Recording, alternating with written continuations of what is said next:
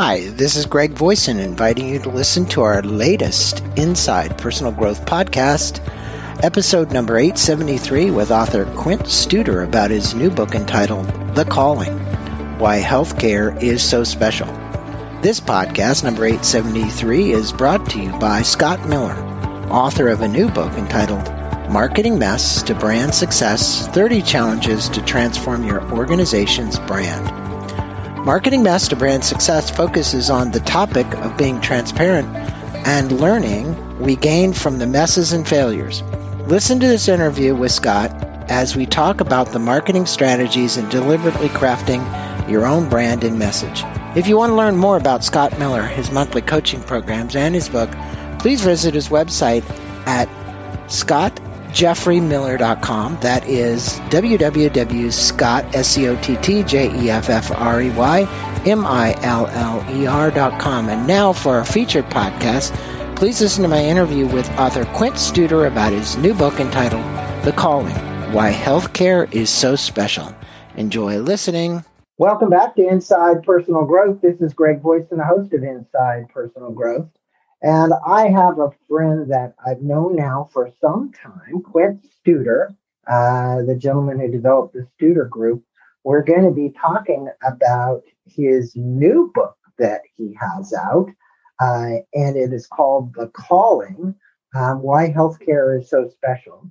Uh, Quint, good day to you from Wisconsin. That's not your normal place, but you're opening up a ballpark there, or is that correct? Yeah, in Beloit, Wisconsin. We got a brand new ballpark for the Beloit team here, the high A team that my wife and I own, and we're very excited. It's going to break downtown beautiful Beloit right on the Rock River, so we're very excited. Well, good for you guys, and I hope that it has they have a great season. You know, uh, let me tell our listeners a little bit about you. Quint, Quint has spent nearly four decades in healthcare. He worked with multiple healthcare systems, the last stop being the president of Baptist Health in Pensacola which is where Quint resides. Um, in 2000, he founded the Studer Group, a healthcare and education coaching company. Uh, the company was sold in 2015, and Quint left in 2016. He went and founded uh, the Studer Community Institute, a nonprofit whose mission is to improve the quality of life for people. He's authored many books. Uh, this just happens to be his most recent one called The Calling, which we're going to be talking about uh, with several listed in the bestseller list. Um, he serves on several healthcare boards and is a frequent speaker, a workshop facilitator, and mentor to individuals and organizations. The tools and techniques that Quint has created over the years are now staples in the healthcare systems throughout the world. Uh, for all of you, we'll put a link to the book and his new website called The Gratitude Group, thegratitudegroup.com is where you'll go. There you can learn more about Quint, and you certainly can order the book online there as well. As a matter of fact, that's the only place you'll be able to get this book for a while. It is not at Amazon. So I want to repeat for my listeners, it is not at Amazon. You're going to go to the gratitudegroup.com to order your book. So Quint, uh, good day to you. You know, I told the listeners a little bit about you, and obviously, uh, uh, helping people with their calling is really your mission and has been for some time. You've dedicated much of your career working with healthcare workers, which we know is a calling, and we know that you found it super fulfilling. You state that one of the goals of the book is to help readers who have a full to have a full emotional bank account, uh, to keep it full, and to help those who don't have a full bank account fill it back up why is it so important to the emotional and mental well being of healthcare workers to have a full bank account, as you refer to it? Well, you know, years ago, I heard Stephen Covey talk about the seven essential habits of highly effective people. And that's the first place I heard about the emotional bank account. And it just made sense to me that we have deposits and we have withdrawals. And, you know, every business has both. Healthcare is a little bit different. In some of our withdrawals, we have no control over, and such as different reimbursement even before the pandemic. So what we've learned is that if people don't replenish their own emotional bank account, particularly leaders, it's hard for them to replenish others or create that right culture. So as I thought about healthcare, you know, it's a pretty interesting thing. If you look at, want to see a happy nurse, go to pinning ceremony. That's when they become a nurse, they get pinned. They've never been, they have a full emotional bank account. You want to see a happy doctor? Watch when they get their white lab coat. If you've looked at Instagram in, in the month of July, you'll see doctors actually posting pictures of themselves jumping up and down excited because they just finished their first shift of their residency. A month from now, you will not see these postings on Instagram of excitement. Because what happens is once people get into healthcare, there seems to be a lot more withdrawals than deposits. Sometimes there's withdrawals we can't control. I was in my Zell hospital two weeks ago. A two year old round was taken to the ED, and that just sucks all emotion out of a hospital to have that. Sometimes people get a boss that sucks the life out of them. Sometimes there's a coworker. Sometimes it's the environment. So my book was really about when people enter healthcare, there's a DNA here. They, they come on to healthcare because um, people really, in my mind, um, have a DNA, a calling, as I call it. You know, you talk to a nurse or a doctor, they want to be in it from the very beginning. Non healthcare people do get the calling. So my research was how come people that feel so strongly when they enter a profession then make the decision to sometimes not stay in that profession, even though it was in their calling? Yeah, you know, you you hit on a really important point, and I think not even just for healthcare workers. It's really about people finding their passions and turning it into a purpose, even if it's not in the healthcare field. Um, and I, I agree with you on that emotional bank account. It literally gets drained. You see that happen to entrepreneurs. They've got this vision and they have to battle the elements to get it to where they want to go. And some don't manage their energy very well. I had Dr. Jim Loehr on here just recently, and you know, uh, managing the to get the full engagement is really an interesting thing. And Quint, you share your personal experience on how you came to your own calling in the healthcare field. I think our listeners would be interested in learning about that because your journey is not wasn't a normal one. It's not one that uh, you know you didn't get a doctorate degree. you you aren't a doctor. You aren't a nurse, uh, but you're helping in this field so immensely. Tell the listeners a little bit about that story. Sure. Um, I grew up with a speech impediment and hearing impairment, and school was always difficult for me. And one of the things I did in high school is the one of the teachers who taught children with special needs let me come in and be a teacher assistant. So when I went to college, they asked me what I wanted to major in, and the thing that I always felt better place was when I was working with children with special needs. So I became a teacher of children with special needs for 10 years. Unfortunately, or fortunately, I also have this little disease called alcoholism. And when I was 31 years old, um, I woke up December 24th of 1982. And if you would have asked me December 23rd of 1982, how you doing? I would have said, great. Well, December 24th of 1982, I was suicidal.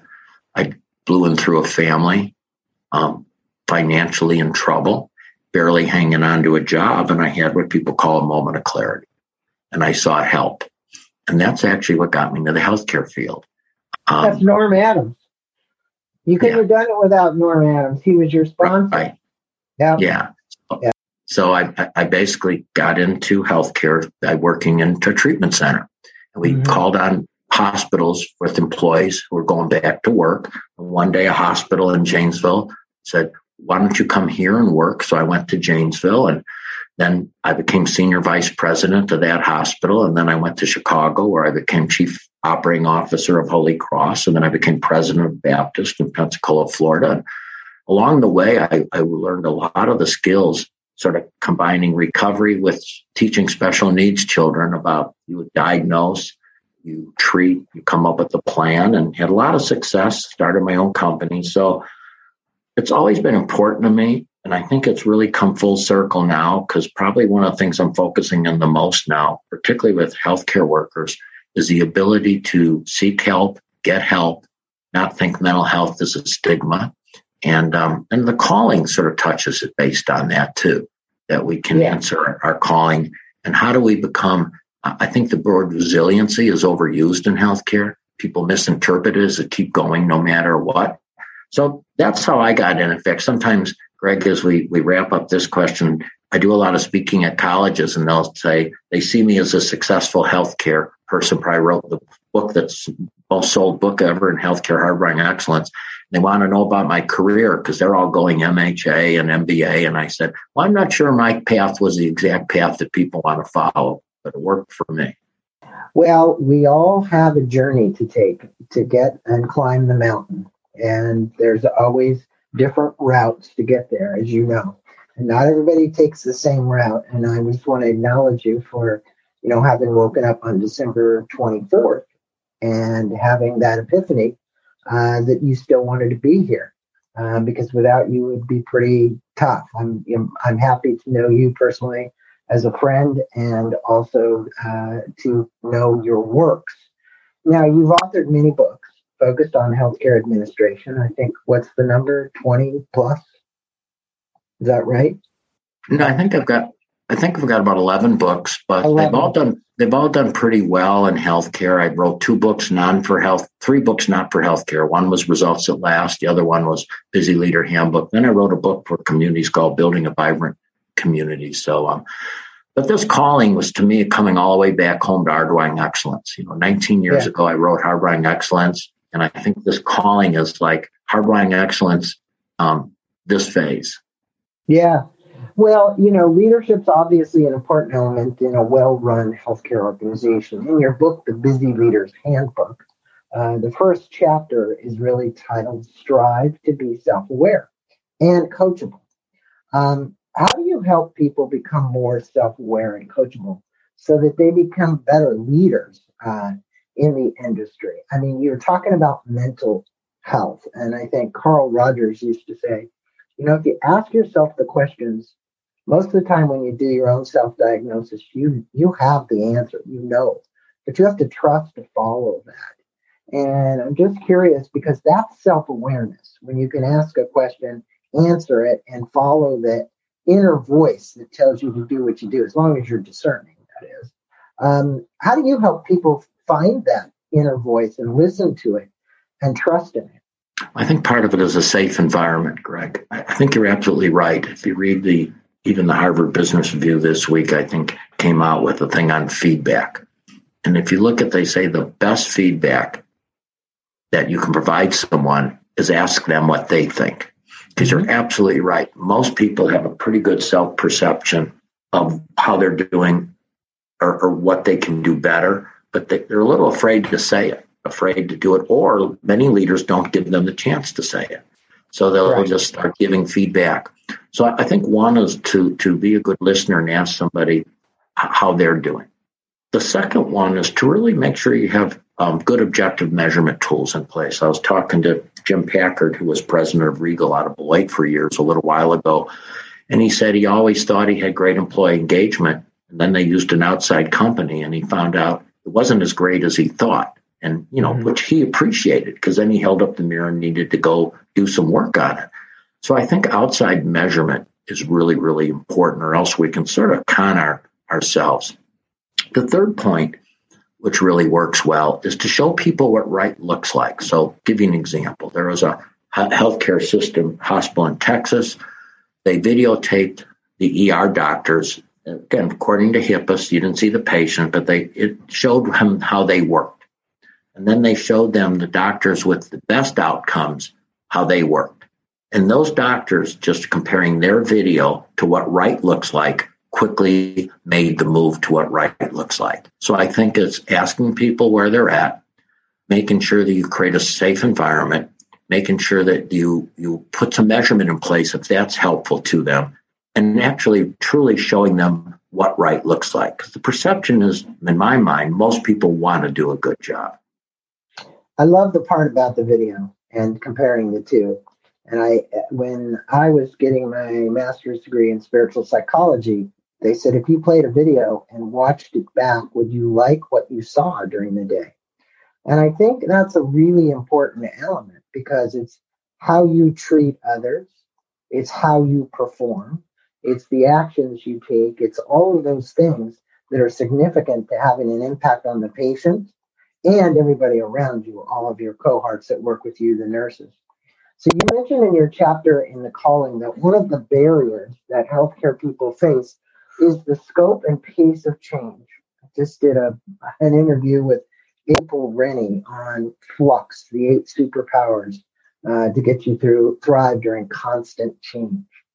And in healthcare field, we see it changing all the time. You also say that as well, denial, rationalization, and blame uh, are all barriers, with all of these barriers in healthcare. Um, how can you help people work through that, fill their bank accounts, and become more resilient? Because the reality is, resiliency is the name of the game. I've done a lot of work with Mayo. That's what Mayo Clinic's working on. Uh, they're espousing it to everybody in the in the wellness app, and I think it is it is a valuable tool. I, I think when you look at change, you know, I love the book by The Road Less Traveled by Scott Peck, where he says yeah. life is difficult, and once we understand that, it's not as difficult.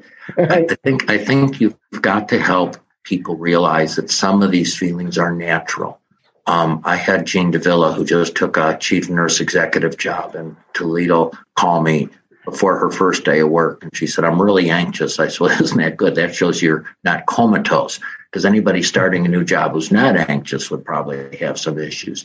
So I think it's walking them through. I was on that curriculum of the Harvard Business School with Virginia Herzlinger. I think it's that certain parts of change are pretty common. And you have to realize when you're going through them, even though they're uncomfortable, it's not unusual. Peter Senge in his book, The Fifth Discipline, talks about that creative tension, which I'm a huge fan of.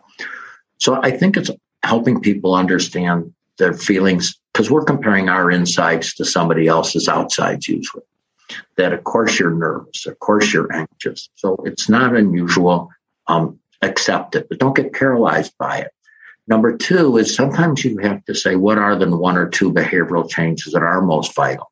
because mm-hmm. most people can only implement one or two things at a time anyway and help people prioritize those things. Number three, I think it's always connecting back to purpose. You know, and, and I, have dealt with this, Greg, in healthcare. You know, people can be overwhelmed like crazy, short staffed, interim leadership. But if they know the behavior they're going to do helps the clinical outcome of the patient, they cannot not do it. So when we connect things to the right purpose, we'll do the behavior. Um, even though sometimes we're too busy, but we aren't too busy because we cannot not do it. Probably the fourth thing is hitting this thing resiliency. I think the definition of resiliency is a little overused in healthcare, and I know I touched about it a little bit. When I use the word resiliency today to physicians, and I've talked to a lot of them, they almost roll their eyes and say, "Oh my God, how Another many times person talking hear, about resiliency. Yeah. How are you going to talk about resiliency? And, and I think the challenge with resiliency, if people interpret it as just keep going no matter what, they're not going to be resilient. They're going to be wore out. Resiliency also having the ability to be self aware and take care of ourselves a lot better, which sometimes even means seeking professional help with healthcare people are absolutely notoriously for not doing. Yeah. Well, I think it's partially because they feel that that, that they're invincible to a certain degree, um, especially the doctors uh, that I've run into. Uh, but the ones that are super compassionate and sensitive, no. Uh, those gentlemen usually and women understand what's necessary. Now, you touched on a chapter about envy, which actually in many books I have not seen anybody talk about this, but you discuss how this erodes the culture of an organization.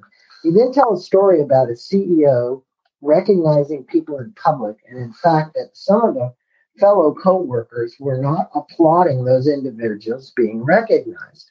Um, I thought that story was quite interesting. Can you convey the story and how we must be careful about envy inside of an organization? I, I love that. I, I, saw it all along because I dealt with it. One of my stories in the book is I always wanted to be called, I always wanted to win Teacher of the Year. And I would even campaign for it, have send people letters to it. I mean, I would do everything to be Teacher of the Year. And one year I thought I had it won and they announced John Nevins won. And I immediately didn't like John Nevins and looked at all the reasons that he shouldn't have won it and I should have.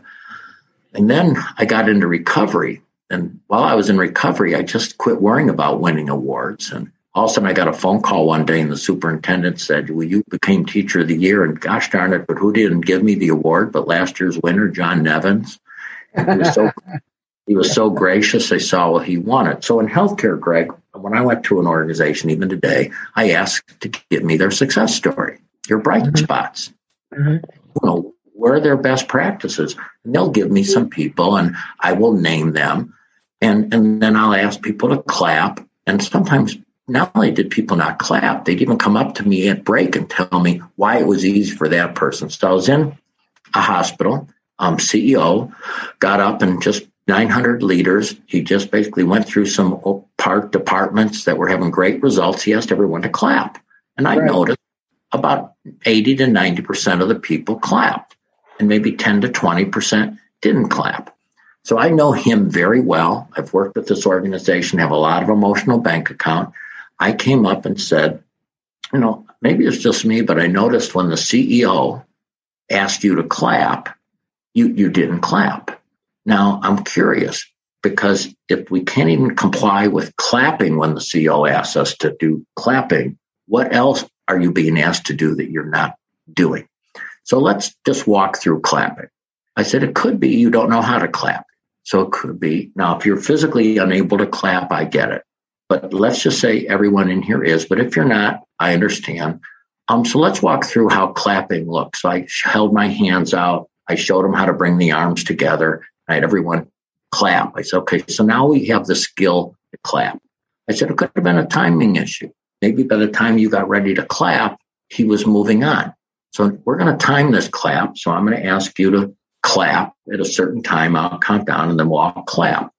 It could be you think you're clapping, but your hands aren't coming together. So I'm going to ask everyone around the table to do a little peer help, look around and make sure everyone's clapping. And if they're not, encourage them to clap because, you know, peer, peer pressure, peer support is very, very important. We're going to continue to clap till everybody's clapping. So I did this whole exercise until everybody's clapping. And the point I was trying to make is why aren't you clapping? And it's not because you don't know how, because sometimes we move into this envy factor that think it's easier it's easier for them to clap or it's, it's easier, excuse me, it's easier for them to get good results. It's easier for them to, they're in the right department at the right time. Once we come up with excuses that why we can't do it, we become a victim. And once we become a victim, we give up the control of our destiny to somebody else. That's a good point. And it, it, I loved the story. And I think most CEOs or people in upper management don't think about the impact of envy um, as a matter of fact, it probably never crosses their mind. So that was a really good chapter. I enjoyed it. You know, another thing is perfectionism. And obviously, perfectionism is a big part of healthcare field. Uh, you mentioned it just earlier. Uh, a two-year-old came in, and loss of a life like that is difficult for them to take uh, because they believe their job is to save uh, everybody. You mentioned that perfectionism can get in the way of progress, and that there are times when better is not only acceptable, but an expected part of the journey to best. And I think that's the most important part here is better gets to best. Can you comment on how perfectionism can get in the way of becoming best? Sure. I think in healthcare, it's real easy because so many times we have to be perfect with medication with surgeries, with accounting, with documentation, electronic health records. So there's certain things you want to be perfect, but then that gets into the fact and you don't even realize it, sort of subconsciously not do some things because it isn't perfect. So for example, um, peer interviewing. Let's say we knew right away that when we went to peer interviewing, that selection process would get better, that the coworkers would spot some things they wouldn't. Now, we could wait until every single person's been trained to be the perfect at peer interviewing. They all have their questions right, but then we would never get to it. So mm-hmm. sometimes you just get into it because it's going to take a while. You, you got to get into traffic. And that sort of makes you better. And then as you get as you start doing it, you can start evolving. One of my favorite stories is in Kansas. You know, most hospitals today have very fancy systems where there's buzzers that go off if a patient gets out of bed. There's all sorts of very expensive beds so to prevent falls. But this hospital at the time just couldn't afford those expensive beds. So what they did is they put yellow blankets on every patient that was a fall that could fall, you know, risk of fall. They'll mm-hmm. explain why you have the yellow blanket. They told the family why they have the yellow blanket. And when people could walk by the room, if they saw the yellow blanket, they would go into that room more often to make sure the person's bathroom needs and that were taken care of. Now, a yellow blanket's not near perfect when you look at what, what perfect could be. But the yellow blanket at least got them better than where they were and reduced falls. In fact, in fact, that became very popular in Australia when people were looking at fall prevention. So that's a little hospital in Kansas that just came up with something better, but it certainly wasn't best. But it did make it did prevent falls, and that's the goal. Yeah, I I always tell my clients do what you can with what you've got. Uh, a lot of times, you know, you you don't have the resources, like you said. This little hospital didn't have money to buy all new beds and roll them in and all the electronics and everything. But the yellow blankets worked, and it probably prevented a lot of people from having those falls. So I think it's I think it's great. It's ingenious. Um, you know, I obviously live close to the border here, and I see the Hispanic people, and I see how ingenious they are at fixing things. Right? They're just literally it doesn't matter. They'll put stuff together with rubber bands and and whatever, and they'll get it to work. Right?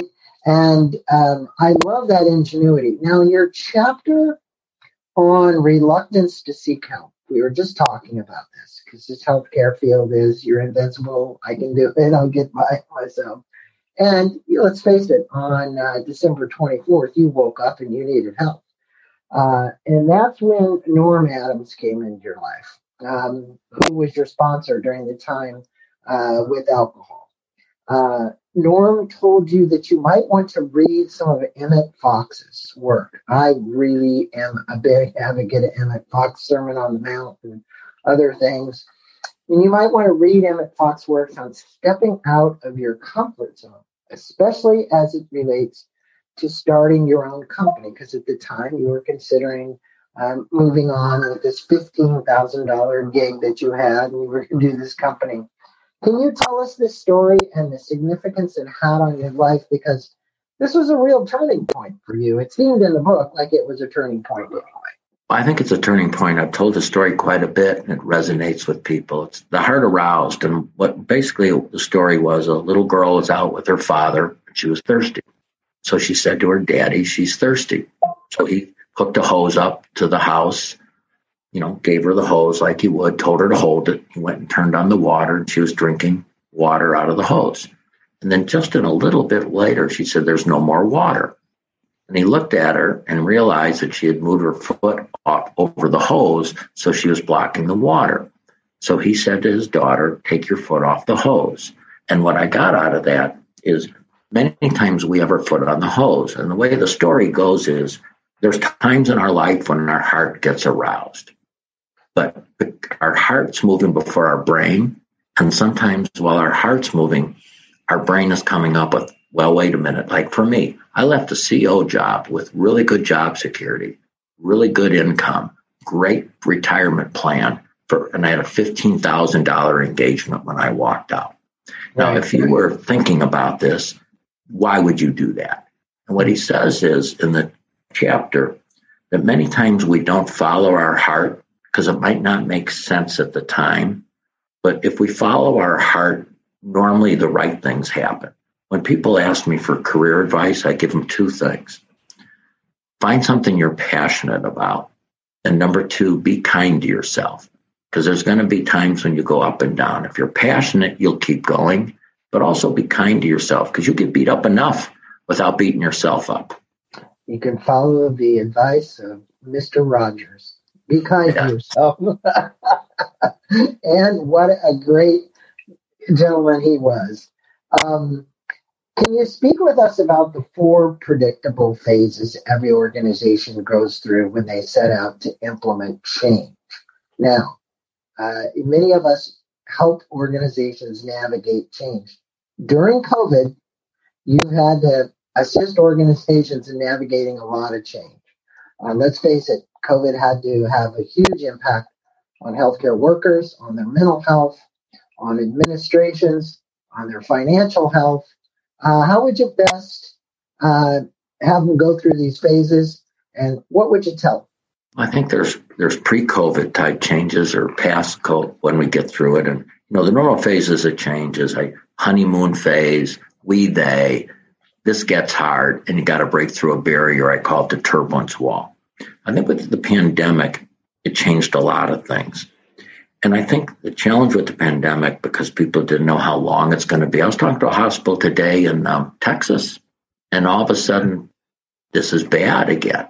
And people say, I don't know if I can make it. Well, they will because they have no choice. So I think I think the phases we're going through now is is more like stress and trauma. And if you look at stress, it's short term. We go back to normal. Um, but there's anxiety. But if it stayed for a long time, it can wear us out. Mm-hmm. I think uh, um, we're moved into trauma in some organizations. And the difference between trauma and stress is trauma can be one situation, but it can also, we're not going to go back to normal. There's heavy productivity issues, different roles, different jobs, lack of trust. People feel hopeless and helpless. So, you know, you know Mark Goulston and you know Diana Hendel, and they wrote the book Why Cope When You Can Heal. Um, I've created a toolkit that people get for free on how to measure where your organization's at. So in stress or trauma. Then um, I use the Fallen Fighter Fighters Foundation um, of getting letting people self-assess themselves where they're at. Then we have Bolman and Deal's done some great work on how to treat the organization for trauma. And then we also created a toolkit that I give out free that basically walks you through everything. And so I, I think right now, you know, the different phases and the, and the phase we're in right right now for most of Can they get the toolkit, uh, Quint? Pardon me for interrupting, because is the toolkit available at your website? Yeah, yeah, all okay. free. We okay. also have an, an ebook too for free. So everything we're doing is by not-for-profit student communities who wants to just make healthcare healthcare better. So I think there's this turbulence phase, and you know the, the and that's where you got to keep going. And sometimes you just got to keep the throttle down. But I think people have to be um, encouraged to be in a safe environment, take care of themselves. So our phases of change have really been thrown out the window during the, the pandemic because it's it's just a whole different ball game that most healthcare people. You know, you can always say, "Oh, we've been through this before." I don't think so. Not in something this long, this unpredictable. Um, it just it's all new turf. So I'm learning from CEOs around the country, um, and many of them are are really truly becoming more empathetic leaders. You know, I used to say that great leaders have no excuses, but I think that the number one skill set a leader needs today is how to show empathy, but then get people not in so empathy that they don't move forward. And I think you've got to keep people moving forward, which brings it back to our replenishing, the calling, the gratitude. You know, and Greg, when we announced the gratitude symposium, I was hoping for a thousand people and we had 61,000 people sign up. So there's a real hunger. And I don't mean gratitude, just glad handing gratitude. There's a real hunger. And that's why I can go to gratitude group, not only hear me on talk about gratitude symposium, but hear a lot of other speakers on how to make sure you take responsibility for filling up your own emotional bank account. Well, you know, look, people that work in healthcare, it's a sense of selflessness um, they're not selfish. And I think the reality is is that um, combining that with everything else that they have to deal with in life, uh, raising a family, uh, financial things, it's a challenge. We all face it, but people in healthcare, I think, are facing it at a little bit greater degree of intensity. Uh, simply because we saw all the hospitals overloaded with patients and challenging. And you say avoiding pain and uncomfortable situations is just part of being human. That's what you wrote. as you mentioned in the book, we're taught this from a very young child age. When is facing pain an unavoidable situation to achieve the desired outcome within an organization? And how do you advise going about facing hard conversations? Hard conversations. I think I think one of the things in our toolkit, we create a tool to sit down with the employee and have them walk through a, a sort of an assessment of where they're at. And I will find those start helping you with with the hard conversations. It's also having that empathy. And I tell people in healthcare, for example, my daughter-in-law is a nurse. Not only was she on the COVID unit working 12 hours a day for six, five, six days every week, but her children weren't in school. And her husband had a job who he had to be at work. So now she's not only managing her nursing, but she's also trying to manage with her husband children that are in virtual school. So I think it's been really uncharted waters for many people in healthcare. And, and that's why great healthcare systems have really loaded up on resources, you know, helping people find caregivers. I love the fact that a hospital I was talking to out east took their gift shop, which really isn't doing much anymore with the limited visitors, and turned it into a food pantry that they had ready to go meals for all their employees so they can take them home at night. It's doing those types of things to say, what can I do to make this better for you? Whether it's caregivers, whether it's laundry, whether it's transportation, whether it's food, you know, how do we again show that we're here in this with you? Because we know it's hard, we know it's painful, we want to do the best job we can. Also, again, I think you're finally seeing the stigma of mental health. You know, the one or two or three biggest prescribed drugs for people working in healthcare are antidepressants. Now, nothing wrong with antidepressants, but I think it'd be nice if they went with a lot of other things. The least used um, benefit in healthcare is the EAP. Even though people provide a lot of resources, there's that stigma. So we just did a survey of a medical school, right? Um, a large medical school, very well known. They're, 50% of their doctors said they're not eating like they should, they're not exercising like they should, and they're not sleeping like they should. Eight right. to ten percent said they were over medicating on things. Yet then when we said, How likely are you to get help? They said, Absolutely not. And part of it is the label. Part of it is they don't trust, unfortunately, with the idea now, hopefully, with what's happening with the Olympics, that'll change. Hopefully, you know, my good friend Bubba Watson came out a while back about mental health. Those types of things will change, but we've got to reduce the stigma um, because they're still afraid of their insurance company and so on. Um, pe- physicians of color particularly came out and said, we already feel we're labeled. If we people know we're getting mental health treatment, we'll even be labeled more. So I think it's people. That's why people say, Quint, why are you so open about your alcoholism? Because I'm hoping to help other people. I'm, I'm hoping yeah. that I'm hoping that, and I, I will. It's not unusual for people to reach out to me because themselves or a friend or a relative, um, because I'm I'm so open. And I think when you share your vulnerability, you know, you know, God comes through the cracks, and that's really what we're talking about here. Is when you share it, it's incredible. You know, because of my background and and special ed and my own hearing and speech impediment, it's not unusual for a parent to come up to me and talk about their child so I think once we open up the doors to our own soul, we can help other people open up their doors to their own souls. Totally well said. I, I think that uh, what you said is so important. I think empathy, being the lead leader, finding more empathy, but people being able to still uh, pursue on and to do the right actions that they need um, is so important. And um, if you were to leave the listeners with three ideas or actionable takeaways, now we are going to give the listeners a link to your toolkit so that they can go access these tools you talked about, um, because that's part of what you've developed.